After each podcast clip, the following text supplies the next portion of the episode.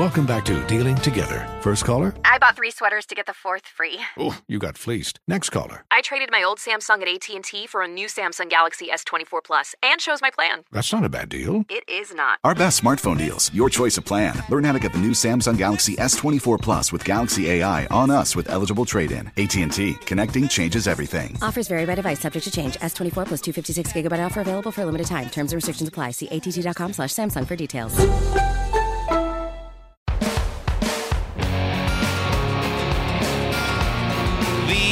Primary for governor on the Republican side heating it up.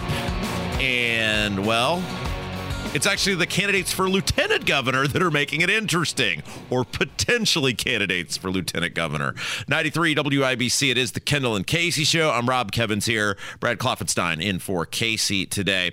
So, the, I guess it's five right now who are running for governor on uh, the Republican side other than Curtis Hill, they're about as entertaining as dry paint. And when this Brad Chambers guy, who is the head of IEDC, gets in, he will be six, and it'll be five that are as entertaining as dry paint, and then and then Curtis. And so what's interesting is that we're talking about this today because it's actually the race for lieutenant governor that is starting to get a lot of attention. This might be the first time in 200 years that the race for lieutenant governor has been interesting. Well, and and the race for lieutenant governor is going to be very very important this year because we're going to see if the Republican Party can finagle their way, if the cabal can finagle their way to keeping their stranglehold on power and process in the state of Indiana. And so for those of you who don't know, we've talked about it many many times, but we have new listeners all the time. In the state of Indiana, the lieutenant governor for both major parties, All three. well, actually, all three, because the libertarians actually do this, this the same way, obviously, is picked at a convention. So while you will vote next May in a in a Republican primary to see who the governor nominee will be, the lieutenant governor, at least for now, and we'll get to that here in a second, is picked at a at, at a state convention by the state delegates. And you become a state delegate by running in the May primary. If you're one of the leading vote getters, and every county elects these delegates a little differently, then you go to the state convention and you vote on who that person will be. Well, forever and ever, it has been, I think going back at least 30 years, maybe more, it's just been this automatic rubber stamp of whoever the nominee for governor picks, for lieutenant governor, that's who the delegates pick. This year, Micah Beckwith, friend of our show, we'll have him on tomorrow to actually discuss this, has stepped up and said, We're not doing that anymore. You can't count on any of these people to actually follow through on what they said.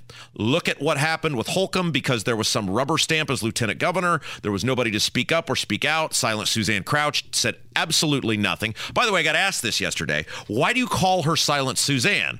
Well, if for seven years you say nothing with massive tax increases, state shutdowns, business closures, trying the governor trying to put you in jail for not wearing a mask, the Malik Muhammad meet and greet, and other various egregious discretions by the governor, what else would we call that person, Brad? I, I don't know. I'm impressed that you rattled off that list without even having to look at a sheet of Oh, paper or right anything. at- it- trust me, Brad, it's right at the forefront of my thinking anymore.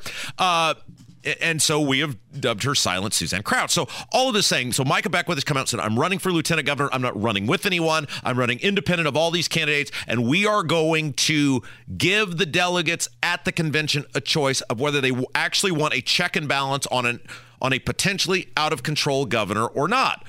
Well, obviously, the establishment is not going to take that sitting down. They're not going to take having anybody who is not a rubber stamp to their warped ideology in that position. And so you have seen the most establishment of all the candidates running, Suzanne Crouch, apparently strike some sort of deal, or at least close to a deal, with, of all people, Greg Pence, where she wants him to be his her running mate. These are strange bedfellows, Rob. I, I don't.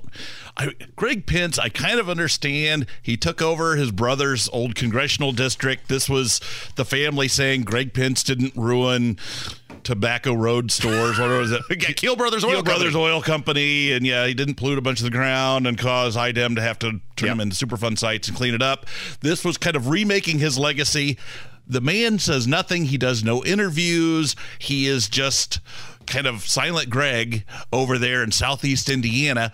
And I thought that he was just going to be happy to be a rubber stamp Republican vote out in D.C. And now all of a sudden he wants to get involved in statewide politics. I find this fascinating. And, and it's so odd. So, by the way, the reporting was done by this The Republic, which is a newspaper out there, I believe, in Columbus. Yeah, the Columbus Republic. And Abdul had reported this in his cheat sheet quite a while ago that this was a possibility. I think Adam Wren had it over there in Importantville a while ago. That this was a possibility. And now, uh, according to uh, the campaign, and it was Robert Vane, who's the spokesperson. We've had Robert on the show before. He said, quote, I have nothing to add other than to confirm uh, Lieutenant Governor Crouch asked Representative Pence to consider being her running mate. So no way to weasel in, around, or out of that. No, no. I mean, that's about as official as it gets. And Greg Pence gave her $35,000. That was mighty in- generous In a him. campaign contribution. Look, I don't care how good of friends you are with someone. No one's $35,000 good friend. So clearly, if you are putting together, if you are a prosecutor putting uh, together a case, you have the star witness in Robert Vane campaign spokesman saying, well, she's considering him. And then you have circumstantial evidence, which is the $35,000 donation from Greg Pence to Suzanne Crouch. Now, there may have been a time where putting a Pence name behind you was beneficial, but with the disaster that is Mike Pence running for president, total, totally alienating Trump supporters, which are the majority of voters here in Indiana, and by the day making them more and more angry. And when you couple with that Greg Pence, by the way, I think we're going to start calling Greg Fredo from now on. Because if you think about the Godfather, Greg Pence is Fredo, that loser brother who couldn't do anything on his own, who was a complete disaster, a total epic failure, and but because of the family name was at least tolerated and patted on the back despite his utter incompetence. And when you look at what Greg Pence did with Kiel Brothers Oil Company in terms of the business failure and then obviously the environmental issues which taxpayers were forced to clean up, Greg Pence from this point forward will now be known as Fredo Pence. And so you are now looking at if you are going to vote for Suzanne Crouch for governor, you have to accept that Suzanne Crouch believes that in a state of 7 million people, Fredo Pence is the best we can do in terms of our number two running this state. How could you possibly vote for silent Suzanne Crouch knowing that Fredo Pence is going to, is going to be her running mate? He does have a very nice antique mall down there in Edinburgh. just so th- so this is what's interesting and this is what the pences do because the pences mike pence fredo pence they all believe that they're entitled to stuff this is this is what this family is Micah Beckwith responded to this in a press release, and I thought this was this was great. He said, "quote Delegates should be able to choose who should serve in the second highest level in office in our state government instead of just one person choosing. That's why I'm challenging Congressman Greg Pence to enter the race for lieutenant governor. If he wants to be lieutenant governor, he should run and make his case to the delegates, not look for an anointment." I love that. Yeah, Greg, if you want this, don't go in the back door like the Pences always do. Fredo, step up, man up, put your name on the ballot like Micah is, and let the delegates make the choice without the scales being tipped in your favor. Well, there's also another advantage to going about it that way. Suzanne, as you said, she is one of six candidates vying for governor. He probably has a better chance of becoming a lieutenant governor nominee by just saying, "Yeah, I would like to do this. Whoever are whoever gets elected in the primary, consider me along with Micah because yeah, Suzanne is one of six. Now, Suzanne Crouch has not spoken on this as far as I know. Every comment that has been made has been from a campaign spokesperson, either anonymously or on the record. I was told yesterday, and this is, we'll see, by a very, what I believe to be a very reliable source, that she is not happy that this got out. And she's not happy that there was an official commentary on it. But this is where the silent Suzanne stuff comes in. If indeed that is true, Suzanne, and you don't want Greg Pence, then stand up and say it. It will probably win you a lot of votes if you come out and reject Greg Pence. You will win way more votes if you come out and say, I am like most Hoosiers, totally done with this Pence family, and good riddance. Yeah. Yeah. Imagine if she just came out, if she came on these airwaves and said, you know, Rob, there are four and a half million Hoosiers that are eligible in this state to be lieutenant governor. I will consider any of them, but not Greg Pitts. Can you imagine what that says about your judgment? And by the way, she needs to do it soon because it's out there now, it's festering amongst people who will be delegates that you have all of these people you can choose from and you're so wed, which is the knock on Suzanne because it's true, you are so wed to the establishment that you're going, you're not even going to pick the good pence. You're not picking Michael Corleone. so, so, what does she get out of this? Well, again, I think it's a person who is uh, very obviously very connected inside of the establishment circle. I think she sees the saw the name Pence this, you know, months ago when this stuff was first reported.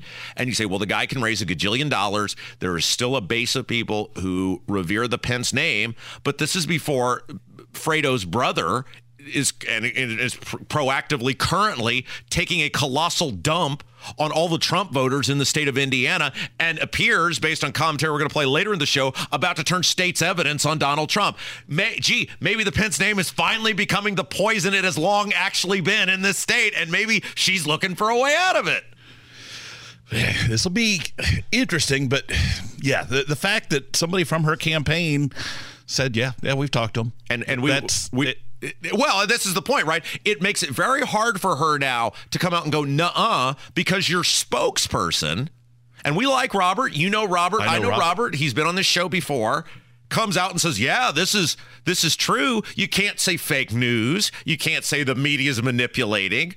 Either one of two things happened. Either you did, you do want him, which the 35 again, circumstantial evidence, 35 grand says yes, or you've got such a lack of institutional control in your campaign that you got people speaking off the cuff without knowing what's going on or consent. And I've known Robert Vane long enough to know he didn't do that. So I'm telling you, if you vote for Suzanne Crouch in a primary as of right now, you're getting Greg Pence as your lieutenant governor. Proceed with caution.